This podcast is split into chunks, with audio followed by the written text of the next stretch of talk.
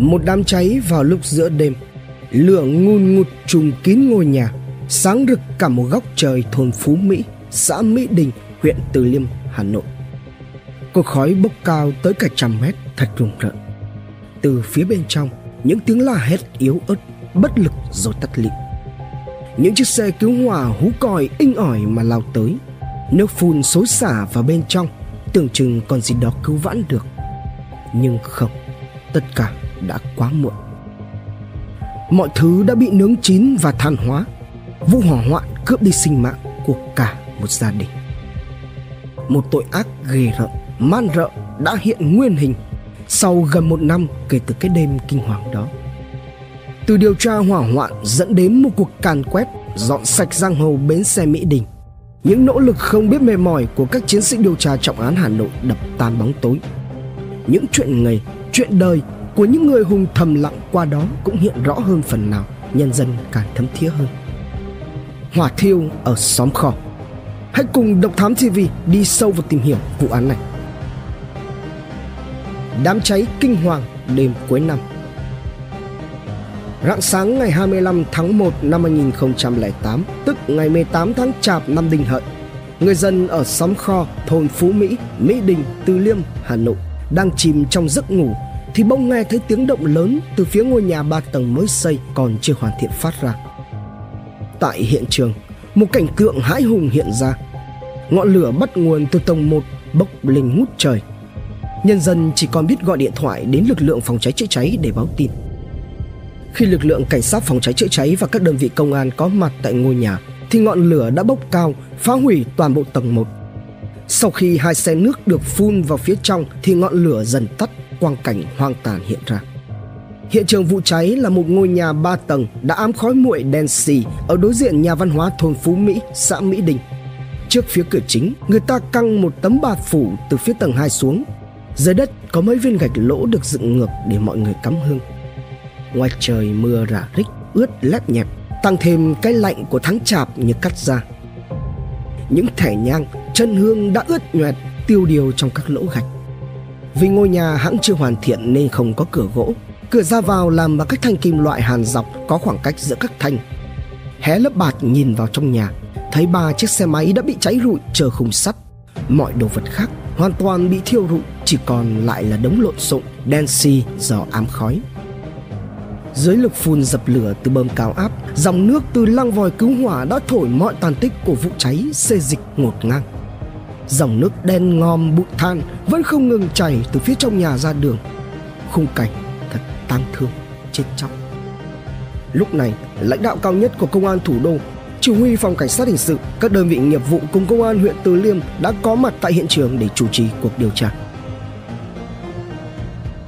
Đầu bài thậm khó họp án, lực lượng khám nghiệm thông báo tóm tắt diễn biến sự việc. Theo đó, đám cháy xảy ra lúc rạng sáng. Chủ nhà là đại úy Nguyễn Chí Hưng, sĩ quan công tác tại một đơn vị trắc địa bản đồ thuộc Bộ Quốc phòng đã bị chết cháy. Thi thể đã bị than hóa, được phát hiện tại chân cầu thang tầng 1. Vợ của anh Hưng là chị Bùi Thị Thu Hà, tiến sĩ văn học, dạy học tại trường Lomonosov cùng với con gái là cháu Nguyễn Thảo Hiền 7 tuổi do chạy vào nhà vệ sinh xả nước nên không bị ngọn lửa táp đến nhưng với sức nóng tới ngàn độ trong đám cháy, họ đã bị ngạt khói và bỏng hô hấp đặc biệt nghiêm trọng, đã được lực lượng cứu hộ đưa đi cấp cứu tại Viện Bỏng Quốc gia.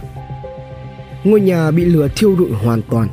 Do nhà có cấu tạo giếng trời với thiết bị hút lưu thông gió, nên ngọn lửa đã bốc cao trở thành cột từ tầng 1 lên đến mái. Tại tầng 3, nơi đặt văn phòng công ty Mạnh Kiên của anh Nguyễn Trí Tuấn, em trai anh Hưng, Mặc dù cửa phòng đang đóng kín, nhưng các thiết bị văn phòng chạm vào là tan vì đã chín bằng hơi có nhiều giả thuyết về nguyên nhân cháy đã được đặt ra.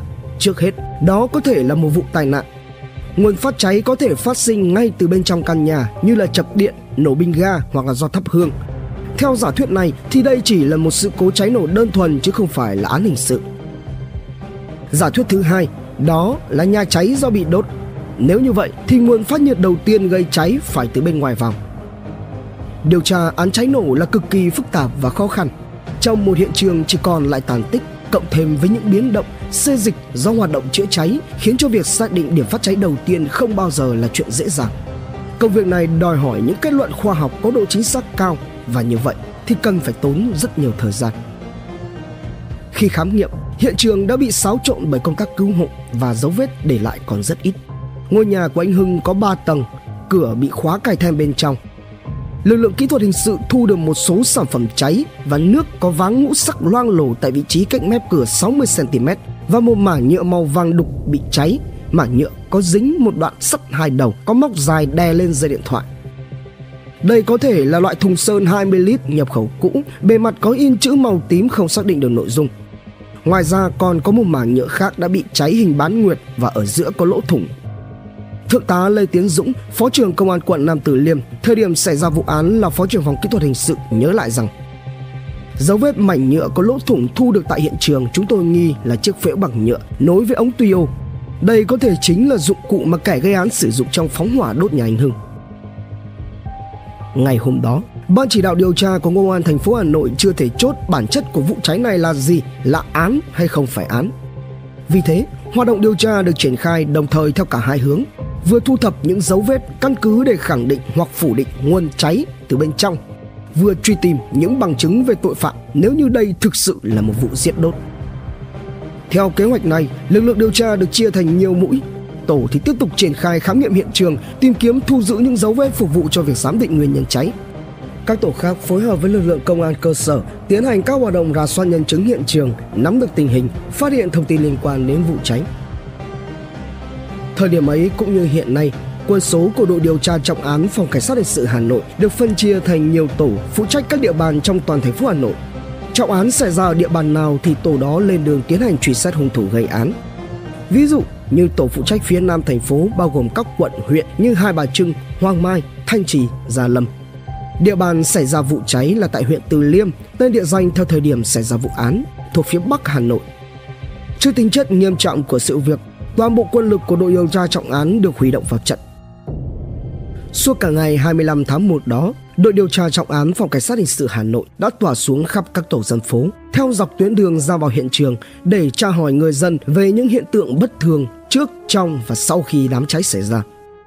Cả một vùng rộng lớn với bán kính 1 km xung quanh hiện trường dày đặc bóng dáng cảnh sát.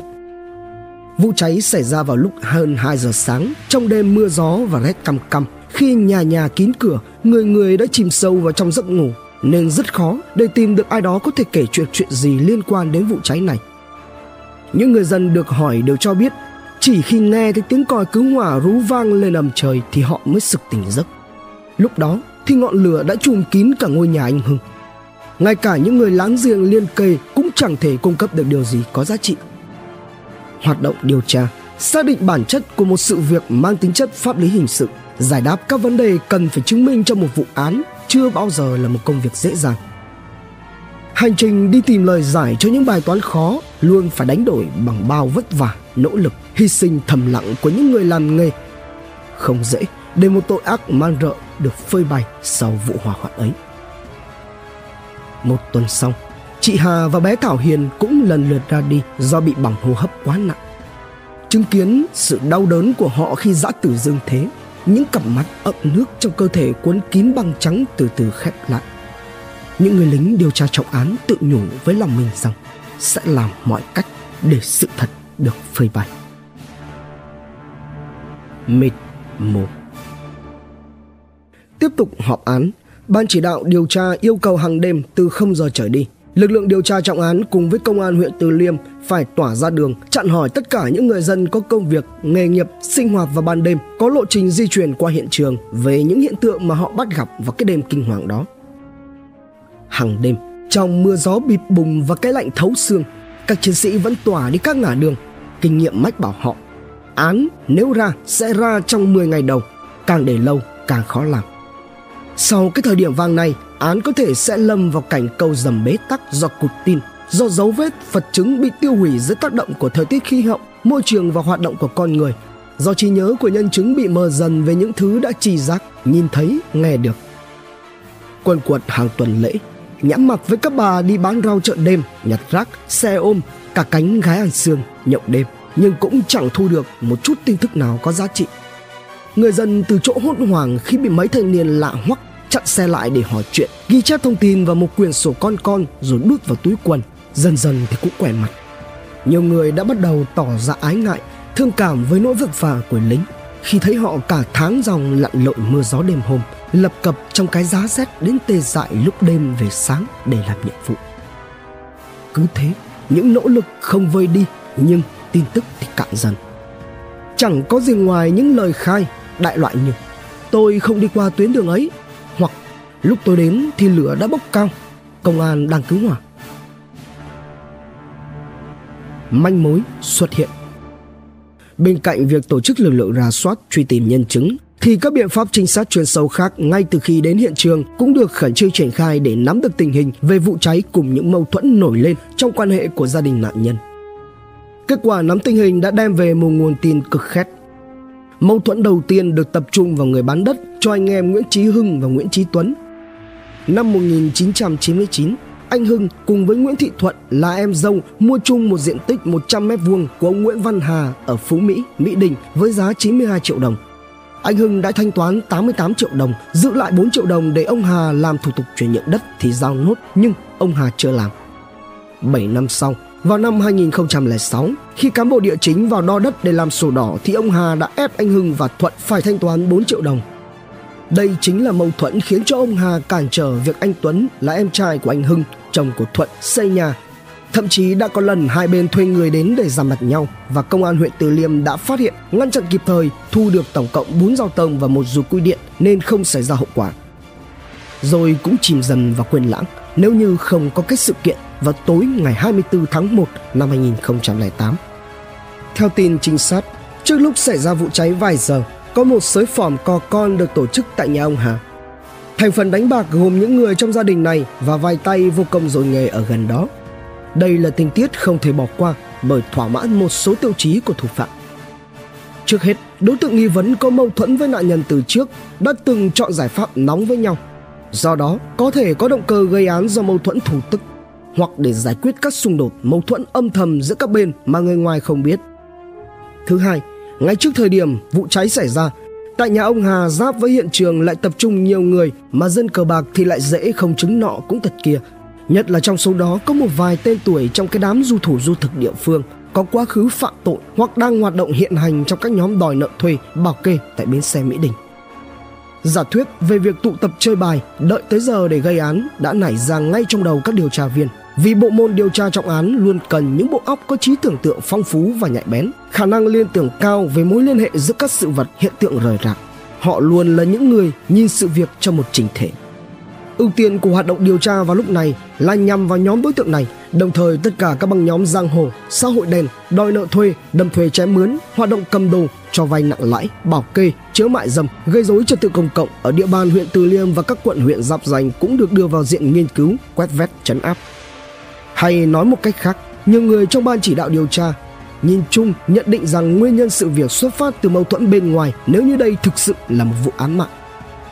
Khi đó có một vị chỉ huy nổi tiếng nóng này trong lúc điều hành cuộc họp án đã áp đặt quan điểm với một điều tra viên đến mức rất căng thẳng khi anh rụt rè phát biểu rằng cần phải truy theo cả mâu thuẫn bên trong từ nội bộ gia đình nạn nhân. Trong làm án, việc có quan điểm trái ngược nhau về đánh giá chứng cứ, triển khai các biện pháp nghiệp vụ là chuyện thường ngay ở huyện Tuy nhiên, vì lính hình sự nhìn chung đều có cá tính mạnh mẽ, làm việc quyết liệt, thực hiện chế độ thủ trưởng chế, tức là quyền uy phục tùng, nên từ xung đột quan điểm rất dễ để biến thành việc mắng mỏ nhau nặng lời. Rất tiếc, nhiều khi tác phong già trưởng khiến cho vị chỉ huy không nghiêm túc lắng nghe và tiếp thu được những ý kiến phản biện hợp lý hoặc là cách tiếp cận sự việc ở các chiều cạnh khác nhau để có được cái nhìn khách quan, toàn diện, đa chiều về sự việc đang điều tra. Việc nhận định, đánh giá chứng cứ trong hoạt động điều tra hình sự phụ thuộc vào kinh nghiệm, trình độ, bản lĩnh nghề nghiệp của người đánh giá chứng cứ. Đây cũng chính là tính chất phức tạp và vô cùng hấp dẫn của nghề điều tra hình sự. Trên thực tế, không ít những trinh sát dày dạn, điều tra viên kỳ cựu, quân hàm đã bọc phách bởi thời gian với kinh nghiệm sâu sắc và phong phú do được đúc kết tích lũy qua bao năm tháng bám sát thực tiễn chiến đấu là chỗ dựa vững chắc để khai mở những vụ án hình sự phức tạp mà những điều tra viên thông thường không dễ giải quyết được. Dọn sạch giang hồ Thực hiện nghiêm chỉ đạo từ ban chỉ đạo điều tra, lính trọng án, lính hình sự đặc nhiệm số 7 Thiền Quang phối hợp với công an huyện Từ Liêm và công an tại các địa bàn giáp ranh đã đồng loạt triển khai một chiến dịch quy mô nhằm quét vét tất cả băng nhóm xã hội đen đang hoạt động trên địa bàn xung quanh hiện trường. Một núi công việc đã được triển khai toàn bộ các đối tượng đánh bạc tại nhà ông Hà đã bị bắt giữ về hành vi đánh bạc để khai thác những thông tin có liên quan đến vụ án đang điều tra. Thiếu tá Ngô Văn Đáp, phó đội trưởng đội điều tra trọng án khi đó, trực tiếp chỉ huy mũi trinh sát điều tra về đối tượng Hoa Sọn Não cùng với băng nhóm cưỡng đoạt tài sản của gã tại bến xe Mỹ Đình. Đây là một nhóm đối tượng hình sự có máu mặt, kiếm ăn bằng nghề bảo kê, thu phí bên bãi của cánh xe ôm những người bán hàng rong. Dưới trướng của Hoa Sọn Não có tới hàng chục tên lưu manh, côn đồ sẵn sàng bổ dao xuống đầu người khác. Từ lâu, chúng là nỗi khiếp đảm của những người buôn bán nhỏ tại đầu mối giao thông quan trọng này. Trong lúc nghiên cứu về hoa sọ não thì các mũi khác cũng rầm rập lên đường truy quét chấn áp các băng nhóm còn lại để dựng lên bức tranh tổng thể hành vi phạm tội của băng nhóm bến xe Mỹ Đình. Từng người bán hàng, bán bánh mì rong, trà đá, cánh xe ôm phải nộp phế cho chúng đã được các chiến sĩ tìm đến và động viên khai báo, cung cấp thông tin để củng cố tài liệu, chứng cứ triệt phá. Ban đầu thì người dân sợ hãi không dám cung cấp thông tin về những tên bảo kê dữ dằn nhiều mực này. Về sau, thấy công an làm quyết liệt các đối tượng bị chấn áp thẳng tay lần lượt sổ khám thì người dân dần tin vào bàn tay sắt của hình sự số 7 nên đã bắt đầu hợp tác khai báo rõ những khoản phế phải đóng theo tháng cho chúng để được bán hàng rong kiếm ăn tại bến xe này. Đi vào đời sống cần lao mới thấy được bao chuyện buồn, nhức nhối mà người dân đã phải chịu đựng trong một cuộc vật lộn mưu sinh. Tại trụ sở đồn công an Mỹ Đình, các anh đã tiến hành thu thập xong lời khai, đề xuất phát sinh tố tụng, bắt giữ đối tượng rồi đưa vào trại tạm giam số 1, trại Hỏa Lò sau đó tiếp tục vào trại đấu tranh làm rõ mọi vấn đề, trong đó nhiệm vụ được ưu tiên hàng đầu là xác định chúng có liên quan đến vụ cháy hay không. Nghề điều tra là vậy. Mọi công việc đều đòi hỏi thời gian tính, nghĩa là ngay và luôn, chứ không thể làm việc theo cái kiểu đau đẻ chờ sáng trăng. Khi đã phát hiện ra manh mối là phải lên đường đi ốp bốc ngay, không thể trì hoãn. Rồi khi hàng đã trong tay phải tổ chức đấu nóng để lấy thông tin khai đến đâu xác minh tới đó nhằm khẳng định hay phủ định nội dung lời khai đó.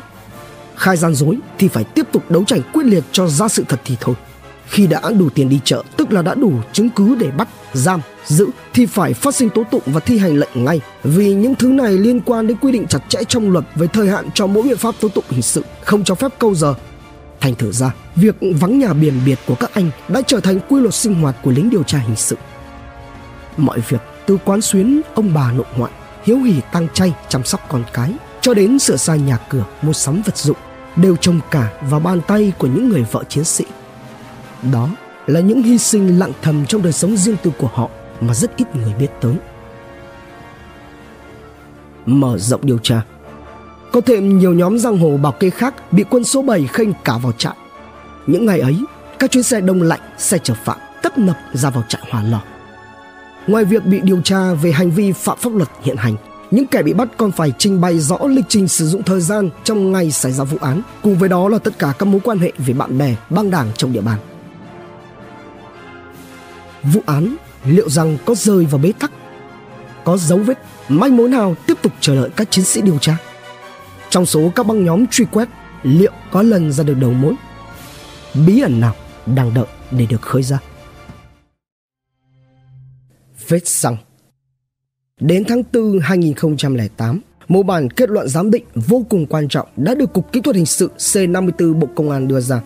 Trong đó ghi rõ việc phát hiện dấu vết nhiên liệu là xăng sống dính bên dưới mẩu giấy ghi thu ở trên đường, cách trước cửa ngôi nhà bị cháy hơn một mét. Điều này có nghĩa rằng nhiên liệu được dẫn từ bên ngoài vào trong nhà.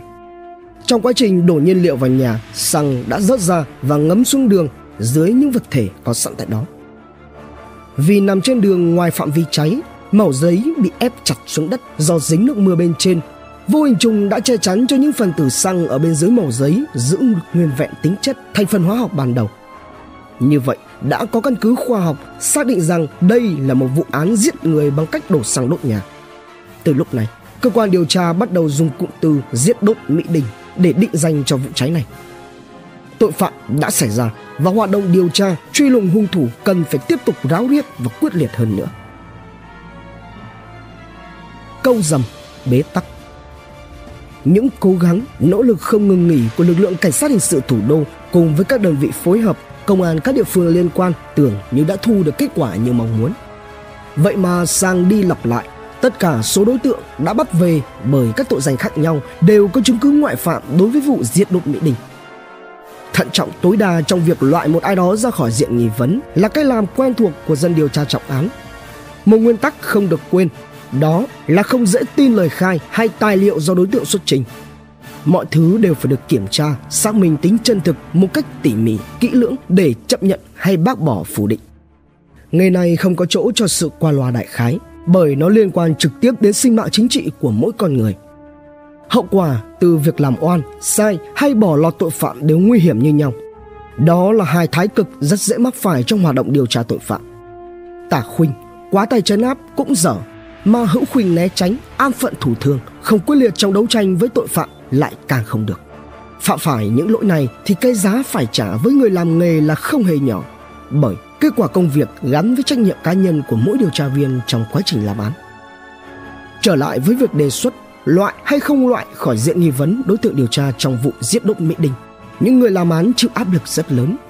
Ai cũng hiểu rằng nếu đề xuất sai, chẳng hạn như loại đúng phải thủ phạm của vụ án ra khỏi diện điều tra thì cầm chắc án kỷ luật.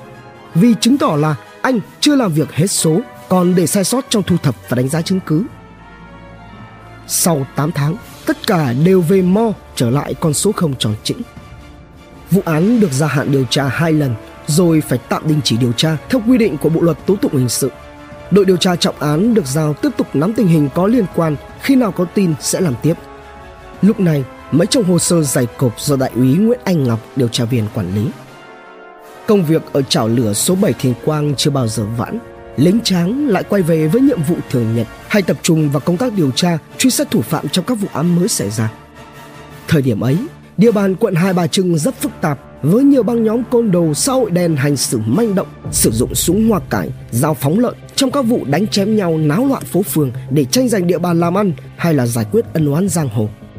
Các chiến sĩ lại bị cuốn theo những vụ ám mới gây ra bởi những tùng an ngựa, thịnh nghề, hiếu mít, đức cụt, quần cối. Cùng trong thời gian này, nhiều vụ án giết người cướp tài sản đã được khám phá nhanh chóng bởi thế cũng chẳng còn thời gian để nghĩ về vụ giết đốt ở Mỹ Đình còn đang giang dở. Tuy nhiên, mỗi lần có một ai đó nhắc tới chuyện này, một cảm giác buồn buồn cứ thế mà xâm chiếm các anh. Bởi ai cũng hiểu, còn nợ dân một câu trả lời. Lại đành tự an ủi, thôi thì cũng đã làm hết cách. Án không ra là do những khó khăn khách quan. Trong điều tra, yếu tố may mắn quan trọng lắm. Tuy nhiên, với các vị lãnh đạo công an thành phố và chỉ huy ở ngôi nhà số 7 Thiên Quang, quyết tâm làm rõ vụ án này chưa bao giờ hạ nhiệt trong họ. Bởi chưa có gì để làm tiếp nên phải tạm thời đóng máy. Nỗi dây dứt đi ra từ trách nhiệm công vụ cùng với niềm thương xót trước ba cái chết thương tâm của người dân vô tội đã được Trung tướng Nguyễn Đức Nhanh, Giám đốc Công an thành phố Hà Nội khi đó ngấp ngùi chia sẻ trong một cuộc giao ban toàn lực lượng công an thành phố. Nhiệm vụ nắm tình hình vụ án chưa rõ thủ phạm vẫn tiếp tục được giao cho phòng cảnh sát hình sự chủ trì. Đi hỏi già, về nhà hỏi trẻ. Nhiều tháng sau vụ cháy, khu vực hiện trường vụ giết đốt Mỹ Đình có nhiều sự đổi thay ở nơi đây khiến cho những ai lâu ngày không tới có thể ngỡ ngàng trước cảnh mới người xưa. Ngôi nhà của anh Hưng đã được người em trai là Nguyễn Trí Tuấn sửa sang hoàn thiện với vôi vẻ úp chát sơn bà đẹp mắt. Anh Tuấn làm nghề xây dựng nên đặt trên tầng 3 của ngôi nhà là phòng làm việc của công ty xây dựng Mạnh Kiên. Vì cả gia đình anh trai đã ra đi nên Tuấn đã đón mẹ già là bà Hoàng Thị Huỳnh cùng với cậu con trai là bà Nguyễn Mạnh Kiên khi đó mới 3 tuổi rưỡi về ở đó. Hình ảnh ngôi nhà cháy đã dần chìm và quên lãng trong cuộc sống ồn ào. Nhiều người thậm chí còn không biết nơi đây đã từng xảy ra một vụ án kinh hoàng. Bên cạnh nhà anh Hưng có một công trình khác cũng đã khánh thành. Đó là căn nhà của Nguyễn Thị Thuận, sinh năm 1975, giáo viên tiếng Anh tại trường tiểu học VC Từ Liêm, Hà Nội Thuận là vợ của Tuấn và là mẹ của cháu Kiên. Theo thông tin mà cơ quan điều tra nhận được thì hai gia đình anh Hưng và anh Tuấn có mối quan hệ khá là mật thiết. Chị Thuận và chị Hà là vợ anh Hưng vốn là hai người cùng quê Yên Bái chơi với nhau. Cả hai xuống Hà Nội lập nghiệp và lần lượt lấy anh em Hưng Tuấn làm chồng. Cả hai cũng đã có một thời gian thuận hòa. Cũng chính vì các nạn nhân của vụ giết đốt đều đã tử nạn, không thể lấy được thêm một chút thông tin nào nên phải sau nhiều tháng điều tra, tìm hiểu, cơ quan công an mới phát hiện ra mối mâu thuẫn giữa hai gia đình. Thời điểm xảy ra vụ án, vợ chồng Thuận Tuấn đang sống ly thân. Thuận ở một căn nhà cách hiện trường vụ án vài trăm mét, còn Tuấn thì cùng với bà Hoàng Thị Huỳnh và bé Kiên thuê nhà ở phố Đào Tấn. Trên diện tích đất liền thổ mua của nhà ông Hà trước đó, vợ chồng anh Hưng cùng với Tuấn Thuận đã xây lên hai ngôi nhà liền vách. Đang xây thì vợ chồng Tuấn xảy ra mâu thuẫn cãi vã. Tuấn đã đưa mẹ và con đi thuê nhà ở riêng. Chiều ngày 5 tháng 11 năm 2008, khi vào mùa Hà Nội ngập lụt nặng nề, nước dâng cao cả tuần trời khiến cho mọi hoạt động ngưng trệ. Một người đàn ông đi dép lê, quần ống thấp ống căng, bê bếp bùn đất đến phòng cảnh sát hình sự công an Hà Nội tại số 7 Thiên Quang. Khi biết Trung tá Trần Ngọc Hà, đội trưởng khi đó nay là thiếu tướng, cục trưởng cục cảnh sát hình sự Bộ Công an không có mặt tại đây, người đàn ông đó đã tỏ rõ vẻ thất vọng buồn bã. Khi được bảo có việc gì thì gọi điện báo cáo trực tiếp cho anh Hà hoặc là mai quay lại gặp thì người này vẫn cứ đứng tần ngần, nửa như muốn về, nữa thì muốn chờ đợi xem người cần gặp có đến không. Người đàn ông đó là anh Nguyễn Trí Tuấn, em trai của nạn nhân Hưng, đến báo cáo một việc rất kỳ lạ. Nhìn bộ dạng, dễ biết rằng Tuấn đã lặn lội thất thểu tới đây không phải để kể một câu chuyện hoang đường. Mà anh ta không đến từ nhà ở Mỹ Đình, Tuấn cho biết vừa xuống tàu ở ga Hà Nội liền chạy thẳng vào đây. Trước khi kể chi tiết câu chuyện, Tuấn đã đưa ra một chiếc USB nói là bên trong có chứa lại những file ghi âm, những hình ảnh trong clip do anh ta ghi lại những sự việc có liên quan đến điều sắp nói. Khoảng tháng 10 năm 2008, bà Huỳnh khi đang ôm bé Kiên trong lòng thì bé Kiên bỗng thốt lên hờn dỗi. Còn ghét mẹ Thuận thì bà mới hỏi thêm Vì sao? Thì bé Kiên trả lời Vì mẹ Thuận xui chú Diệp đốt nhà Khi ấy Tuấn lại đang ở một tỉnh miền núi phía Bắc làm lễ cầu siêu cho gia đình anh trai Bà Huỳnh đã vội vã gọi điện thoại cho Tuấn trở về Hướng điều tra được chuyển từ mâu thuẫn bên ngoài thành điều tra mâu thuẫn bên trong gia đình. Sau bao ngày tháng thôi án, cảm xúc dày dứt, chịu nặng được giải tỏa khi có manh mối về thủ phạm. Các anh đã bước vào trận với hưng phấn cao độ cùng với quyết tâm vén bức màn bí mật của tội ác này. Mò kim đáy bể Trở lại lần điều tra này với giả thuyết chính Nguyễn Thị Thuận, em dâu của nạn nhân, là mẹ của bé Kiên là kẻ giấu mặt trong đám cháy. Vấn đề là phải tìm chứng cứ đủ sức thuyết phục để đặt lên bàn chứng minh tội ác của Thị. Khi tìm hiểu về người đàn bà này, cơ quan điều tra được biết Thuận là thiên kim tiểu thư, con của một quan chức đồng ngành thuế tại tỉnh Yên Bái. Với gia thế và tiền của, chắc chắn việc đụng vào Thị không phải là một chuyện dễ dàng. Nếu non chứng cứ mà bắt người, việc bị kiện ngược trở lại là điều có thể nhìn thấy trước. Bởi thế, cơ quan điều tra tâm niệm phương châm kiên quyết tấn công tội phạm nhưng cũng phải tích cực tự bảo vệ mình, cố tránh những hớ hênh, sai sót để đối thủ lợi dụng phản công. Khó khăn khách quan lớn nhất đối với vụ án này là đã trôi qua gần một năm với những dấu vết tại hiện trường đã bị xáo trộn và tiêu hủy hoàn toàn trong đám cháy và hoạt động cứu hỏa lại không hề có nhân chứng. Đó thực sự là tình huống điều tra chay vì không có sự bổ trợ từ các chứng cứ vật chất để chứng minh tội phạm. Thuận đã được xác minh và biết đến nhưng còn kẻ được xui đổ xăng tên Diệp là ai? Nếu thông tin của bé Kiên mà đúng thì tên này có vai trò là người thực hành, tức là kẻ trực tiếp phóng hỏa thiêu sống cả nhà anh Hưng. Do đó, tên này sẽ là nút thắt hay là đột phá khẩu quan trọng số 1 của chuyên án. Bắt được Y thì mới có tài liệu phản ánh về vai trò chủ mưu của Thuận, còn không có tên này thì chắc chắn Thuận sẽ cãi bay cối đá và kiện ngược. Phác đồ đầu tiên là phải dựng cho bằng được người có tên Diệp. Nhưng tìm y như thế nào. Qua nhiều lần tiếp xúc với bé Kiên để hỏi về Diệp, thật khó có thể trông cậy được gì vì chẳng có thêm thông tin nào mới. Có hôm, các lãnh đạo phòng cảnh sát hình sự trong vai các thầy giáo đến để hỏi chuyện bé Kiên. Cậu bé đã khai ra một đống các biển số ô tô của chú Diệp mà chủ yếu là biển xe ngoại tỉnh. Cuộc điều tra lần theo các biển số xe theo lời mà bé Kiên kể trở nên tiếp bờ vì cứ vài hôm cậu bé lại thẽ thọt cho ra một biển số xe khác. Liên tục các yêu cầu tra cứu thông tin phương tiện cơ giới được đưa ra.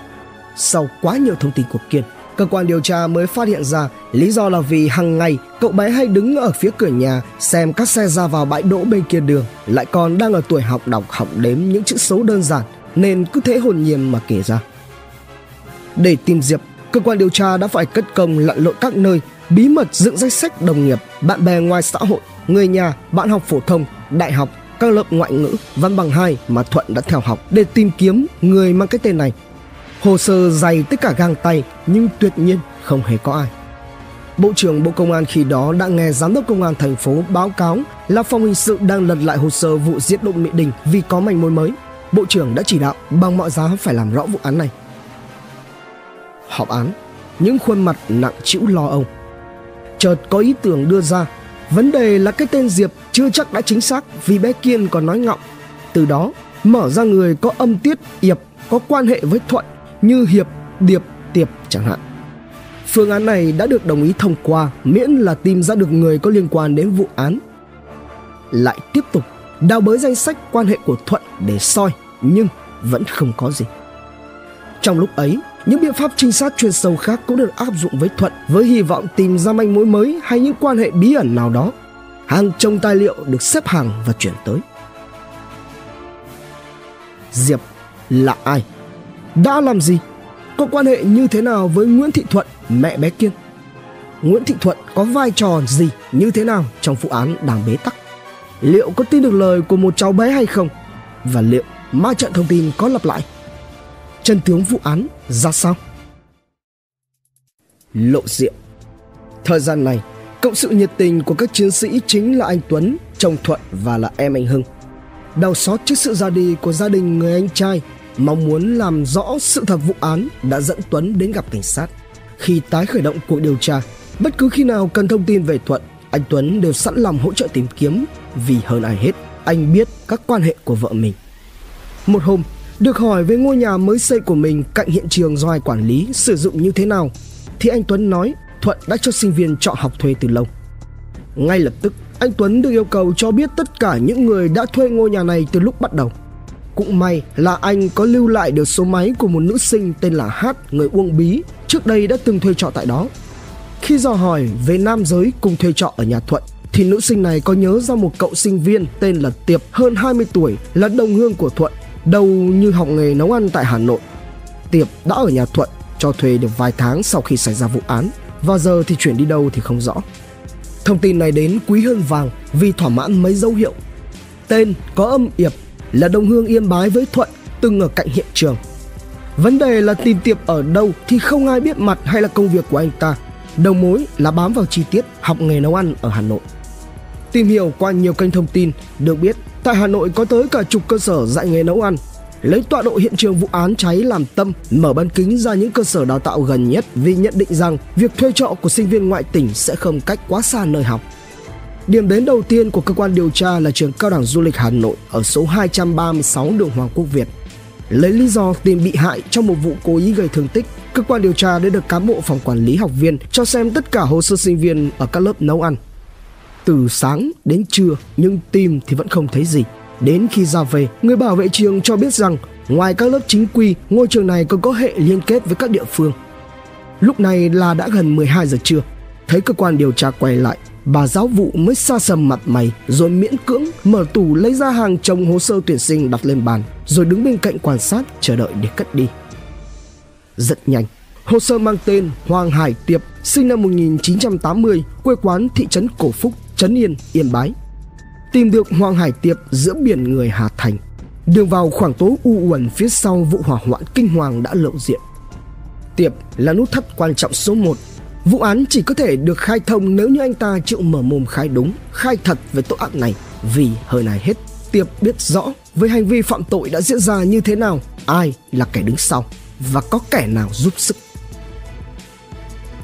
Người mẹ một thông tin quan trọng khác được cung cấp. Cách ngôi nhà của Thuận, một đoạn có một hàng nước. Chủ quán là một bà già nhìn khá là phúc hậu. Khi bà chủ hàng nước xem ảnh tiệp được đưa ra bởi người nhờ tìm với lý do là tìm đứa sinh viên nợ nần cắm quán trước ở khu này, thì bà ta nhìn lướt qua rồi nói, thằng tiệp đầu quê yên bái. Nó trọ học ở cả cái thuận đằng kia mấy tháng, giờ thì dọn đi rồi. Hồi còn ở đây, ngày nào nó chẳng ra quán cô uống nước. Như vậy là đã gắn được một hoàng hải tiệp ở trường cao đẳng du lịch học nấu ăn với người ở trọ tại nhà thuận giáp vách hiện trường vụ án Việc còn lại là phải đi Yên Bái ngay để dựng tất cả thông tin về anh ta cùng với mối quan hệ với gia đình Thuận. Theo đề nghị của hình sự Hà Nội, Thượng tá Vũ Hồng Quảng, trưởng công an huyện, từng là đội trưởng cũ tại phòng cảnh sát điều tra công an tỉnh Yên Bái, nay đã nghỉ hưu, đã giao cho công an thị trấn Cổ Phúc phối hợp xuống khu phố 5 phát phiếu kê khai danh sách người địa phương đang học công tác làm ăn buôn bán ở địa bàn tỉnh ngoài. Nhà của Tiệp là ngôi nhà cấp 4 xây dựng dở dang, đường còn hăng nồng mùi vữa ở khu phố 5. Gia cảnh của Tiệp thật éo le. Bố Tiệp đã bỏ hai mẹ con đi biệt xứ theo người đàn bà khác từ khi Tiệp còn ẵm ngựa Ngày đầu giờ cũng đã có cả đàn con với vợ hai nên bao năm qua ông này cũng chẳng đoán hoài gì đến mẹ con Tiệp. Từ khi ly hôn, bà N, mẹ Tiệp, tần tảo nuôi con bằng nghề quét vôi thuê. Thương mẹ, thằng Tiệp ngoan ngoãn vâng lời. Tuy học lực chẳng bằng ai nhưng được cái lành tính, ít nói, là người bản chất thật thà nên những năm đi học Tiệp chưa có bất kỳ vết đen nào trong học bạn Hết cấp phổ thông, Tiệp theo mẹ làm thuê trong một thời gian rồi nộp hồ sơ xin xét tuyển vào khoa chế biến thực phẩm trường cao đẳng du lịch Hà Nội. Quá trình học nghề để có tiền ăn học vừa thêm thắt đỡ mẹ, Tiệp đã xin đi làm phụ bếp ở nhiều nhà hàng. Công việc bếp núc kiêm chạy bàn vất vả. Thường khi đêm xuống thì Tiệp mới trở về chỗ trọ. Tích cóp từng đồng, rồi Tiệp cũng có gửi vài triệu về nhờ mẹ mua cho chiếc xe máy tàu lấy khách đi lại. Khi làm ở nhà hàng BBQ trên đường Kim Mã, Hà Nội, Tiệp đã yêu một cô bé chạy bàn. Thậm chí cả hai cũng đã về ra mắt trong nỗi hân hoan của bà N. Đêm hôm đó, khi vừa từ công trường trở về, bà N đón tiếp nhóm công an thị trấn trong ánh đèn dầu tù mù. Nụ cười tự hào, mãn nguyện với con trai rạng lên trên khuôn mặt khắc khổ của người mẹ quê khiến cho anh em ái ngại, thoáng có chút gì đó xót xa. Giá như bà biết được rằng ở nơi đất khách quê người con bà có khả năng liên quan đến một tội ác ghê rợn và bà biết được mục đích thực của cuộc gặp đường đột này. Về sau trong trại tạm giam hỏa lò, có lần được kể cho nghe về nụ cười ấy, Tiệp đã ôm mặt mà khóc rưng rưng. Khi những người khách nói la man sang chuyện sinh viên thuê trọ nhà đắt đỏ, thì bà N nhanh nhỏng khoe chuyện cu Tiệp mấy tháng trước được chị Thuận ở Mỹ Đình cho ở nhờ không lấy tiền. Chưa hết, bà N còn cho biết với ông Bùi Tiến Hà hay còn gọi là Hà Gia, người cổ phúc Trấn Yên, Yên Bái, được Thuận thuê xuống giám sát công trình xây dựng của nhà mình vào thời điểm đầu năm 2008. Khi đó, Tiệp cũng thường xuyên qua lại chơi với Hà. Củng cố Có được các dữ liệu của Thuận, Tiệp, các biện pháp chuyên sâu tiếp tục được triển khai. Kết quả đã thấy được mối liên hệ nhiều đến bất thường giữa hai con người này và ông Hà già. Điều vô cùng quan trọng là từ số máy điện thoại của Tiệp đã phát đi một cuộc gọi điện báo cháy vào tổng đài 114 vào dạng sáng ngày 25 tháng 1 2008, đúng lúc nhà anh Hưng đang phát hỏa. Cuộc gọi chỉ trong một vài giây rồi tắt ngay, nhưng tín hiệu đã kịp bắt vào tổng đài báo cháy. Kiểm tra trên toàn địa bàn thành phố Hà Nội, vào đêm đó chỉ có hai đám cháy. Vụ thứ nhất xảy ra tại huyện Thanh Trì vào lúc 23 giờ 15 phút, sau đó là đám cháy tại nhà anh Hưng ở Mỹ Đình. Vì sao Tiệp biết nhà anh Hưng bị cháy? Anh ta đã ở đâu vào thời điểm này? Chỉ có thể giải thích rằng người này đã có mặt tại hiện trường, thậm chí không loại trừ khả năng đêm đó lại đến ngủ với ông Hà Già tại ngôi nhà đang xây của Thuận. Điều này đã củng cố niềm tin vững chắc rằng Tiệp có liên quan mật thiết đến vụ án. Bởi vì một yếu tố quan trọng trong truy xét thủ phạm gây trọng án đó là nghi can phải có mặt tại hiện trường khi vụ án xảy ra. Có một vị lãnh đạo còn cẩn thận đến mức xem ngày nào xung khắc tuổi nào khắc chế với Tiệp để chọn thời điểm cho giờ gờ. Cùng lúc này, mọi sinh hoạt, di chuyển, công việc của Tiệp không nằm ngoài tầm mắt của các trinh sát. Sau gần 2 tháng dòng vắt sức chuẩn bị mọi điều kiện cần thiết, giờ G đã được lãnh đạo cao nhất của Công an Hà Nội và Phòng Cảnh sát Hình sự bàn bạc ấn định. Lệnh phá án được ban ra đột ngột, trận đánh hoàn hảo đến mức không một nghi can nào kịp trở tay đối phó. Cuộc đấu tranh xét hỏi của những cao thủ ở ngôi nhà số 7 Thiên Quang đã lần lượt bẻ gãy ý chí chống đối, phủ nhận tội lỗi của các nghi can. Tội ác man rợ sau gần một năm chìm trong bóng tối đã phơi bày bởi những nỗ lực quên mình của lực lượng cảnh sát hình sự thủ đô. Cất phó Trời Hà Nội vào đêm tháng chạp, gió bấc vù vù cùng với mưa lạnh giống như cái thời điểm ngôi nhà anh Hưng chìm trong cơn cuồng phong ngàn độ gần một năm về trước. Kế hoạch ngoại tuyến bám theo di chuyển của Tiệp từ nhà hàng BBQ trên phố Kim Mã được các mũi trinh sát phối hợp nhịp nhàng. 24 giờ, Tiệp rời khỏi nhà hàng, phóng như bay biến trên đường Phạm Văn Đồng. Y thuê trọ ở khu vực Tăng Thiết Giáp, xã Cổ Nhuế, Từ Liêm. Tuy nhiên, hành trình của tên này hết sức phức tạp. Tiệp không đi về nhà ngay mà tạt qua nơi ở trọ của cô bạn gái. Hai đứa đứng ở đầu hè hôn hít nhau. Gần 2 giờ sáng, đôi trẻ mới buông nhau ra. Kết thúc màn giao lưu tình cảm đó, Tiệp lại phóng như bay về cổ nhuế. Nhất cử nhất động đều được theo sát. Khi xác định Tiệp đã yên vị trong nhà trọ, cả đội trọng án tỏa ra, đứng trú mưa ở hiên những ngôi nhà gần đó. Toàn bộ gian chỉ huy của đội đều đã có mặt. Lính chiến đứng rải rác ở những vị trí kín đáo. Một tình huống đã được dự liệu là đề phòng trong đêm có chuyện gì đó đột xuất xảy ra mà đối tượng ra khỏi nhà thì kế hoạch ngày mai hỏng bét. Thành thử cả đội phải sum họ ở đây. Trên trời gió bấc quét u u trong mưa lạnh cắt ra.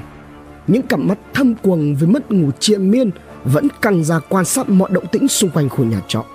Tới tảng sáng, vòng vây khép chặt khu nhà trọ. Sau 7 giờ vài phút, ngày 31 tháng 12 2008, căn phòng trọ của Tiệp bị đập cửa. Cửa vừa mở thì ngay lập tức tờ giấy triệu tập được dơ ra rồi dẫn giải Tiệp ra ngoài. Dọc đường, tất cả đều cầm lặng.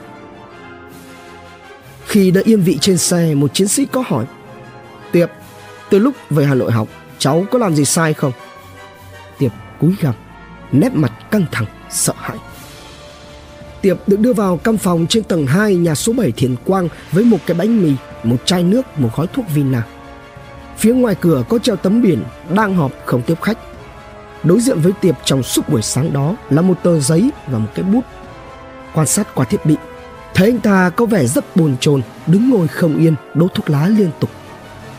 Tới buổi trưa, Tiệp lại nhận được một suất cơm, ăn xong thì có người dọn đi, tuyệt không ai hỏi gì. 3 giờ chiều, một hướng trinh sát di chuyển đến khu vực Mỹ Đình bám sát Thuận. Còn tại căn phòng trên tầng 2 nhà số 7 Thiền Quang, một điều tra viên bước vào hỏi Tiệp về quá trình ăn ở, sinh hoạt, học tập tại Hà Nội. Tiệp khai với một giọng run run rồi câm lặng trước câu hỏi lặp đi lặp lại. Có sai phạm gì? Rồi hồi lâu Tiệp mới cất lời đầu tiên. Gần một năm nay cháu sống trong sợ hãi. Cháu biết có ngày này, cháu có tội. Sau câu nói ấy, Tiệp cắm cúi viết bản tự khai đầu tiên. Trần tướng tội ác dần dần bộc lộ. Ai cũng rất nóng ruột xem xem liệu có phải chính Tiệp là thủ phạm hay không. Thực sự cho đến lúc này chưa có gì cụ thể rõ ràng để cột anh ta và Thuận vào vụ án dù những dấu hiệu hiểm nghi đã rất nhiều. Nếu Tiệp cãi, việc chứng minh sẽ vô cùng gian nan vì các chứng cứ vật chất giúp truy nguyên thủ phạm đều đã không còn sau đám cháy lớn. Thuận thì đi dạy học cách nhà khá xa. Theo quy luật thì tầm 18 giờ mới về ngôi nhà cạnh hiện trường vụ án. Gần một ngày đấu tranh, lúc cương quyết, lúc mềm mỏng, ba điều tra viên dài dặn kinh nghiệm của đội trọng án PC14 đã buộc Tiệp phải khai nhận toàn bộ hành vi của mình. Sau khi ghi xong lời khai của đối tượng này, một tổ công tác khác được lệnh lên đường đi trấn yên Yên Bái, phối hợp với công an sở tại đưa Bùi Tiến Hà tức Hà Gia về cơ quan điều tra để làm rõ. Khi thấy các chiến sĩ công an xuất hiện, Hà Gia không một chút bối rối bởi y hiểu điều gì sắp xảy ra với mình và ngoan ngoãn theo chân các trinh sát lên xe. Cuộc hỏi cùng với Hà tuy vậy cũng đầy khó khăn. Hà ngoan cố bao nhiêu khi khai báo về tội ác thì lại cởi mở bấy nhiêu khi kể về Nguyễn Thị Thuận. 19 giờ 30 phút ngày 31 tháng 12 2008, lệnh bắt và khám xét khẩn cấp đối với Nguyễn Thị Thuận được thực hiện.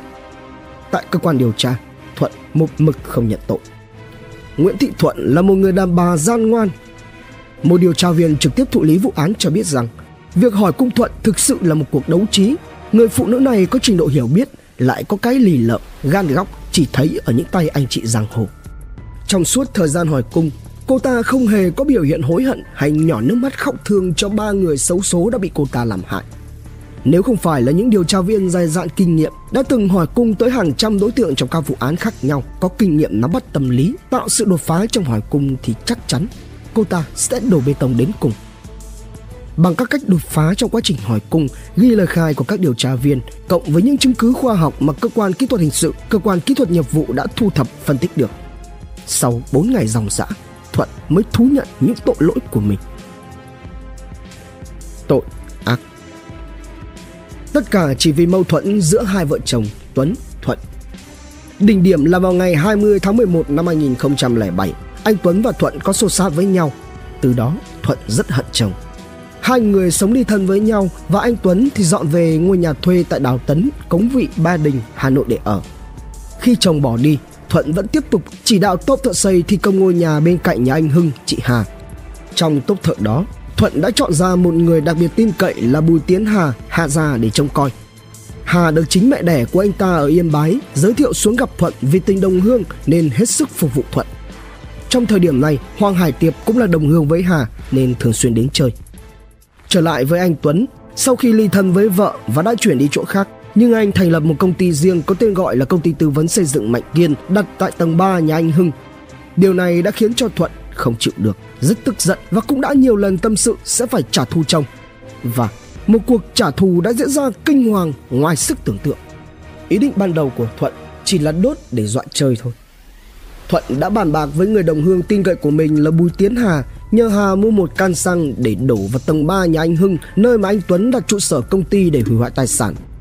Ngày 23 tháng 1 2008, Hà đã lấy một chiếc can nhựa màu vàng 5 lít ở công trình xây dựng. Sau đó thì ra chợ Mỹ Đình mua xăng về để sẵn ở tầng 1 nhà Thuận. Thuận và Hà đã đặt vấn đề với Tiệp nhờ Tiệp cùng với Hà dùng xăng đốt nhà anh Hưng để đe dọa. Thuận hứa sau này khi xong việc sẽ cho Tiệp ở nhờ mà không lấy tiền. Điều này đã khiến cho Tiệp nhanh chóng nhận lời. Đêm ngày 24 tháng 1, Hà và Tiệp ngủ tại công trình đang xây dựng cạnh nhà anh Hưng. Đến khoảng 2-3 giờ sáng ngày 25 tháng 1 2008, Hà đã gọi Tiệp dậy đưa cho Tiệp một bao diêm và can xăng. Sau đó, cả hai đi ra ngoài sang trước cửa nhà anh Hưng. Hà lấy trong người ra một cây thước, loại thước thợ xây bằng nhôm kiểu ống hộp dài khoảng 1 mét, kích thước 2 x 5 cm, đưa cho Tiệp bảo luôn qua khe cửa, rót xăng vào ống thước nhôm chảy vào trong nhà. Sau khi đổ hết xăng trong can, Tiệp để can ở cửa còn Hà thì đẩy chiếc thức nhôm vào trong nhà anh Hưng đi về cửa nhà Thuận và bảo Tiệp đốt. Tiệp bật diêm cháy rồi ném vào căn xăng. Khi thấy lửa cháy lan vào trong nhà thì cả Tiệp và Hà đều đi vào nhà đóng cửa và ngủ ở tầng 1. Thượng tá Nguyễn Đức Trung, trưởng phòng PC14 khi đó cho biết, cơ quan công an đã tiến hành mọi biện pháp nghiệp vụ nhằm tìm ra thủ phạm. Đây cũng chính là vụ án mà anh em cán bộ chiến sĩ phải lao tâm khổ tứ suốt một năm trời. Tuy nhiên, sự việc cũng được làm sáng tỏ khi ngày rỗ đầu của ba nạn nhân cũng đã gần kề, cũng là niềm vui của tất cả cán bộ chiến sĩ tham gia chuyên án.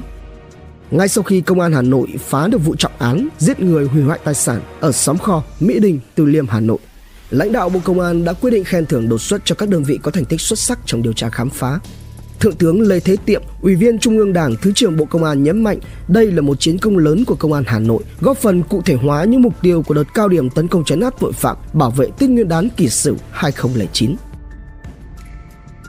Tòa tuyên án Do người bị hại là anh Nguyễn Trí Hưng là quân nhân nên vụ án được chuyển sang cơ quan điều tra của Bộ Quốc phòng. Trong hai ngày 3 và 4 tháng 8 2010, Tòa sơ thẩm toán quân sự quân khu thủ đô đã tiến hành xét xử sơ thẩm vụ án với các mức hình phạt tù trung thân đối với bị cáo Nguyễn Thị Thuận, 20 năm tù giam đối với Bùi Tiến Hà và 18 năm tù giam đối với Hoàng Hải Tiệp. Ngày 9 tháng 8 2010, cả ba bị cáo kháng cáo toàn bộ bản án sơ thẩm đòi minh oan. Ngày 18 tháng 8 2010, ông Bùi Tiến Lực, cha đẻ của nạn nhân Bùi Thu Hà và bà Hoàng Thị Huỳnh, mẹ đẻ của nạn nhân Nguyễn Trí Hưng đã kháng cáo bản án sơ thẩm đề nghị áp dụng các tình tiết tăng nặng, giết người có tổ chức, cố tình thực hiện tội phạm đến cùng, phạm tội trong các trường hợp đặc biệt nghiêm trọng để tuyên phạt bị cáo Thuận với mức án tử hình, Hà trung thân và Tiệp từ 20 năm đến 23 năm tù giam. Trong các ngày 31 tháng 11 và 1 tháng 12 2010, Tòa Phúc thẩm, Tòa án Quân sự Trung ương đã tiến hành xét xử phúc thẩm tuyên y án sơ thẩm với các mức hình phạt tù trung thân đối với bị cáo Nguyễn Thị Thuận, 20 năm tù giam đối với bị cáo Bùi Tiến Hà và 18 năm tù giam đối với bị cáo Hoàng Hải Tiệp. Phía gia đình người bị hại bày tỏ sự bất bình với bản án này. Ác phụ Mấy lần ra tòa sơ thẩm rồi phúc thẩm, chưa một ai trông thấy Thuận rơi nước mắt một lần nào. Chị ta tỏ ra giáo hoảnh, gương mặt cong cớn cầng cầng có lúc giơ tay chỉ thẳng vào ba di ảnh của nạn nhân và nói những lời xúc phạm, khiến cho người dân chứng kiến phiên tòa hết sức bức xúc, la ó, thậm chí là ném cả chai lọ, hoa quả về phía thuận. Chưa hết, khi đã ung dung với mức án trung thân, nghĩa là biết mình đã thoát án tử và đương nhiên còn tồn tại được trên cuộc đời này. Từ phía trong trại giam, Thuận đã tìm cách gửi thư về cho cậu con trai, hòng gieo rắc vào đầu óc non nớt của cậu bé những suy nghĩ xấu về anh Nguyễn Trí Tuấn. Điều đó cũng có thể thông cảm rằng với tâm địa ích kỷ của một người đàn bà khi mà Thuận đang muốn lấy lòng cậu bé. Nhưng điều không thể chấp nhận được đó là chị ta đã đổ hết tội lỗi cho chồng mình. Thậm chí, Thuận còn xui con với hỏi anh Tuấn rằng, Bố hại mẹ, để mẹ phải đi tù, có trời đất biết Đêm về bố có ngủ ngon không Đêm có thấy bác Hưng đứng ở đầu giường không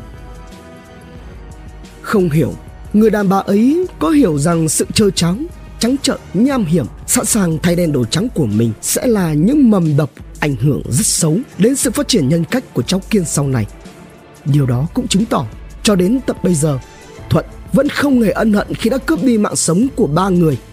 Một người là anh chồng một người là bạn thân từ thuở chăn trâu cắt cỏ với thuận và một người là bé thảo hiền một bé gái đẹp như thiên thần. Trước khi từ giã cõi đời vẫn dưng đôi mắt trong veo nhìn chân chối những người đến thăm như muốn hỏi tại sao cháu lại phải chết tức tưởi như vậy đẩy con ra đường khi hành vi phạm tội của Thuận chưa bị phát hiện, vào tháng 4 năm 2008, anh Nguyễn Trí Tuấn đã gửi đơn lên Tòa Nhân dân huyện Từ Liêm xin ly hôn với Thuận. Trong thời gian tòa thụ lý đơn thì Thuận bị bắt nên vụ xử ly hôn phải tạm đình chỉ. Đến tháng 6 2011, anh Tuấn tiếp tục có đơn xin ly hôn với Thuận. Từ trại giam, Thuận có văn bản đồng ý thuận tình ly hôn với Tuấn và ủy quyền cho em trai là Nguyễn Văn Hưng giải quyết về vấn đề tài sản. Ngày 21 và 28 tháng 9 năm 2012, Tòa Nhân dân huyện Từ Liêm đã mở phiên tòa sơ thẩm xét xử vụ ly hôn của vợ chồng Tuấn Thuận, cháu Kiên thuộc quyền nuôi dưỡng của anh Tuấn. Tuy nhiên, việc chia tài sản lại gặp nhiều khó khăn trong việc phân định khối tài sản trước và trong thời kỳ hôn nhân của hai người.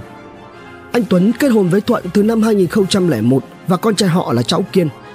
Trước khi kết hôn, vào tháng 3 năm 1999, Tuấn và Thuận đã chung tiền mua một mảnh đất nông nghiệp tại xóm Kho, xã Mỹ Đình của gia đình ông Trần Văn Hà. Thuận đứng tên trong giấy viết tay mua đất, còn anh Tuấn thì nhiều lần đứng tên cùng Thuận trong giấy trả tiền cho ông Hà. Tại mảnh đất này, năm 2006, vợ chồng Tuấn đã xây một ngôi nhà kiên cố 5 tầng liên kề với nhà anh Nguyễn Trí Hưng. Cùng năm 1999, vợ chồng Tuấn mua thêm một mảnh đất khác tại xóm chợ thôn Phú Mỹ với giá 120 triệu đồng và chuyển đến ở tại ngôi nhà này. Còn ngôi nhà ở xóm kho thì cho thuê Tháng 11 năm 2007, vợ chồng Tuấn ly thân. Anh Tuấn thuê nhà ở riêng trên phố Đào Tấn, còn cháu Kiên thì vẫn ở với Thuận tại nhà trong xóm chợ. Tới tháng 5 2008, Thuận đã tự ý bán đi ngôi nhà trong xóm chợ cho anh Nguyễn Văn Cảnh với giá 3 tỷ 242 triệu đồng. Về sau, do anh Tuấn phát hiện việc bán nhà của Thuận nên anh Cảnh đã tự nguyện đưa lại cho anh Tuấn 2,5 tỷ đồng. Sau khi Thuận bị bắt, anh Tuấn đã chuyển về ở cùng với cháu Kiên tại ngôi nhà ở xóm kho Quá trình tòa nhân dân huyện Từ Liêm thụ lý đơn khởi kiện chia tài sản, anh Tuấn đã phát hiện ra Thuận cung cấp tài liệu giả mạo về chi phí xây dựng ngôi nhà ở xóm kho cho tòa án huyện Từ Liêm nhằm chứng minh Thuận mới là người bỏ tiền ra xây nhà. Cụ thể là Thuận đã giả mạo chữ viết và chữ ký của anh Nguyễn Văn Hải ở thôn Hoàng, xã Liên Mạc, Từ Liêm, Hà Nội, là người đã thi công cửa hoa, cửa sắt của ngôi nhà. Tuy nhiên, tại phiên tòa sơ thẩm, Tòa nhân dân huyện Từ Liêm đã yêu cầu anh Tuấn phải trả cho Thuận ngôi nhà ở xóm kho, đồng thời phải trả cho Thuận số tiền là 2,5 tỷ đồng mà anh Cảnh đã đưa riêng cho Tuấn. Bản án này không đề cập gì đến quyền lợi của anh Tuấn và cháu Kiên. Anh Tuấn đã làm đơn kháng cáo và tòa phúc thẩm tòa nhân dân thành phố Hà Nội đã tuyên xử anh Tuấn chỉ được hưởng 1 phần 5 giá trị ngôi nhà ở xóm kho tức là khoảng 200 triệu đồng. Và tuyên thuận phải trả cho anh Tuấn 2,3 tỷ đồng số tiền bán ngôi nhà trong xóm chợ cộng cả hai khoản. Thuận phải trả cho anh Tuấn 2,5 tỷ đồng. Nhưng vì anh Tuấn đã được anh Cảnh đưa thêm 2,5 tỷ đồng trước đó đúng bằng với số tiền mà Thuận phải trả cho Tuấn. Do đó Thuận không phải trả thêm cho anh Tuấn đồng nào. Còn anh Tuấn phải trả lại ngôi nhà xóm kho cho Thuận. Bản án có hiệu lực kể từ ngày 15 tháng 3 2013 anh Tuấn cho biết bản án này tuy đã xét đến công sức tiền đã đóng góp của anh nhưng vẫn chưa thỏa đáng Điều quan trọng là tòa đã xử lý dựa trên các tài liệu thu thập từ giai đoạn sơ thẩm mà theo anh Tuấn là có dấu hiệu không minh bạch và giả mạo. Sáng ngày 1 tháng 8, đội thi hành án tòa nhân dân huyện Từ Liêm đã thực hiện lệnh cưỡng chế thu hồi ngôi nhà tại xóm kho cho người được Nguyễn Thị Thuận ủy quyền về tài sản là em trai chị ta. Dù cho Thị biết rằng khi ngôi nhà được thu hồi tức là bố con cháu Kiên phải ra đường Nhưng Thuận không hề có một động thái nào để đề nghị cơ quan thi hành án xem xét đến quyền lợi của cháu Kiên trong ngôi nhà đó Thuận cũng như gia đình chị ta không cần biết ngày mai cháu Kiên sẽ ở đâu, sẽ ăn ngủ như thế nào. Tình mẫu tử trong con người Thuận vốn được nhiều người giàu lòng nhân ái hy vọng là vẫn còn, nhưng trước quyền lợi vật chất, hình như nó đã biến mất kể cả là với con trai mình. Rất đông người dân đã đến chứng kiến buổi cưỡng chế. Nhưng một cảnh tượng đau lòng khiến cho bất cứ ai nhìn thấy cũng phải xót xa. Ở trên tầng hai ngôi nhà, cháu Kiên đeo khăn tang cùng với bà nội mình là Hoàng Thị Huỳnh dâng cao ba di ảnh của các nạn nhân đã bị Thuận thiêu sống trước bàn thờ nghi ngút khói hương, hét lên những tiếng khản cổ. Các bác ơi, đừng lấy nhà của cháu. Mẹ Thuận ơi, sao mẹ lại đuổi con ra đường?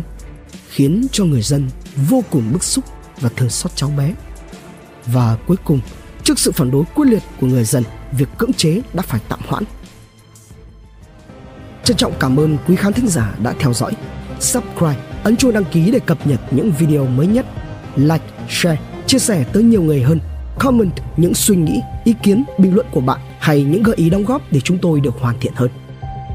Nguồn tổng hợp và tham khảo theo Trung tá Đào Trung Hiếu, cựu trinh sát hình sự, cảnh sát toàn cầu online, an ninh thế giới, báo công an nhân dân điện tử, an ninh thủ đô cùng nhiều nguồn khác. Độc Thám TV